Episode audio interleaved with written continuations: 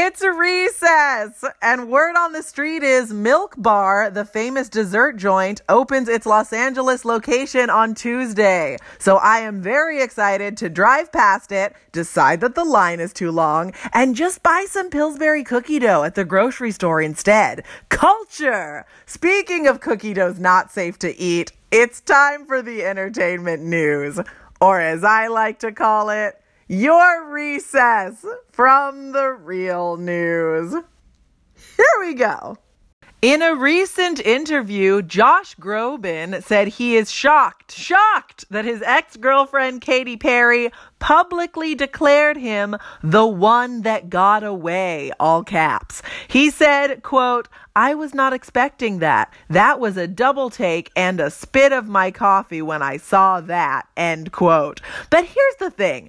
I don't think he is shocked. I think this is a ruse of false humility. I think Josh Groban has the voice of an angel and beloved fans around the world, and he was funny when he guest starred on The Office, and he dated Kat Dennings and Katy Perry, and he wakes up every day and high fives himself in the mirror. Just own it, Josh Groban. Robin.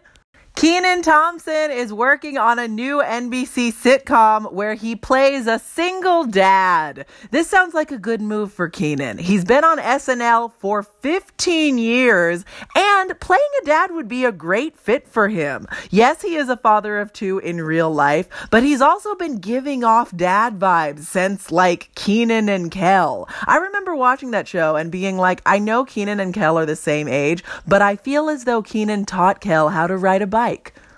In what might be my favorite story of the year, Beyonce's former drummer has accused her of, quote, extreme witchcraft, end quote. This drummer also requested a restraining order against Beyonce, but it was denied. I don't even know what extreme witchcraft is supposed to be. I guess it's like normal witchcraft, but with more radical skateboarding tricks. Justin Theroux, an actor whose crowning achievement, as far as I'm concerned, was playing the stuttering cowboy opposite Janeane Garofalo's surly chain smoking gal on the go in Romy and Michele's high school reunion. Side note, was that possibly a map of all my future relationships? I think that it was. Anyway, Justin recently told the New York Times that his divorce from Jennifer Aniston was, quote, the most gentle separation. In a weird way, just sort of navigating the inevitable perception of it is the exhausting part. End quote.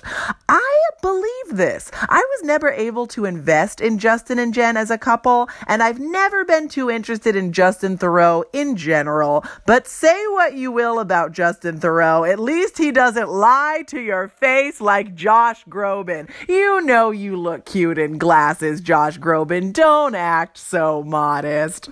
The city in Croatia where Game of Thrones is filmed is being overrun and slowly destroyed by mass tourism. Good job, team.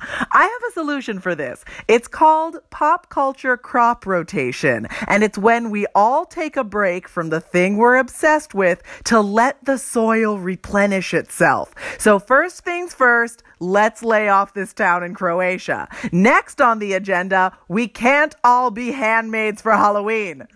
Halloween is a great holiday and handmaid is a great costume. But if we're all wearing those bonnets, then 30 of us will not be able to fit in the living room. Take care, guys. I'm Olivia Harewood. And if you enjoy recess, keep it going by becoming a patron at patreon.com.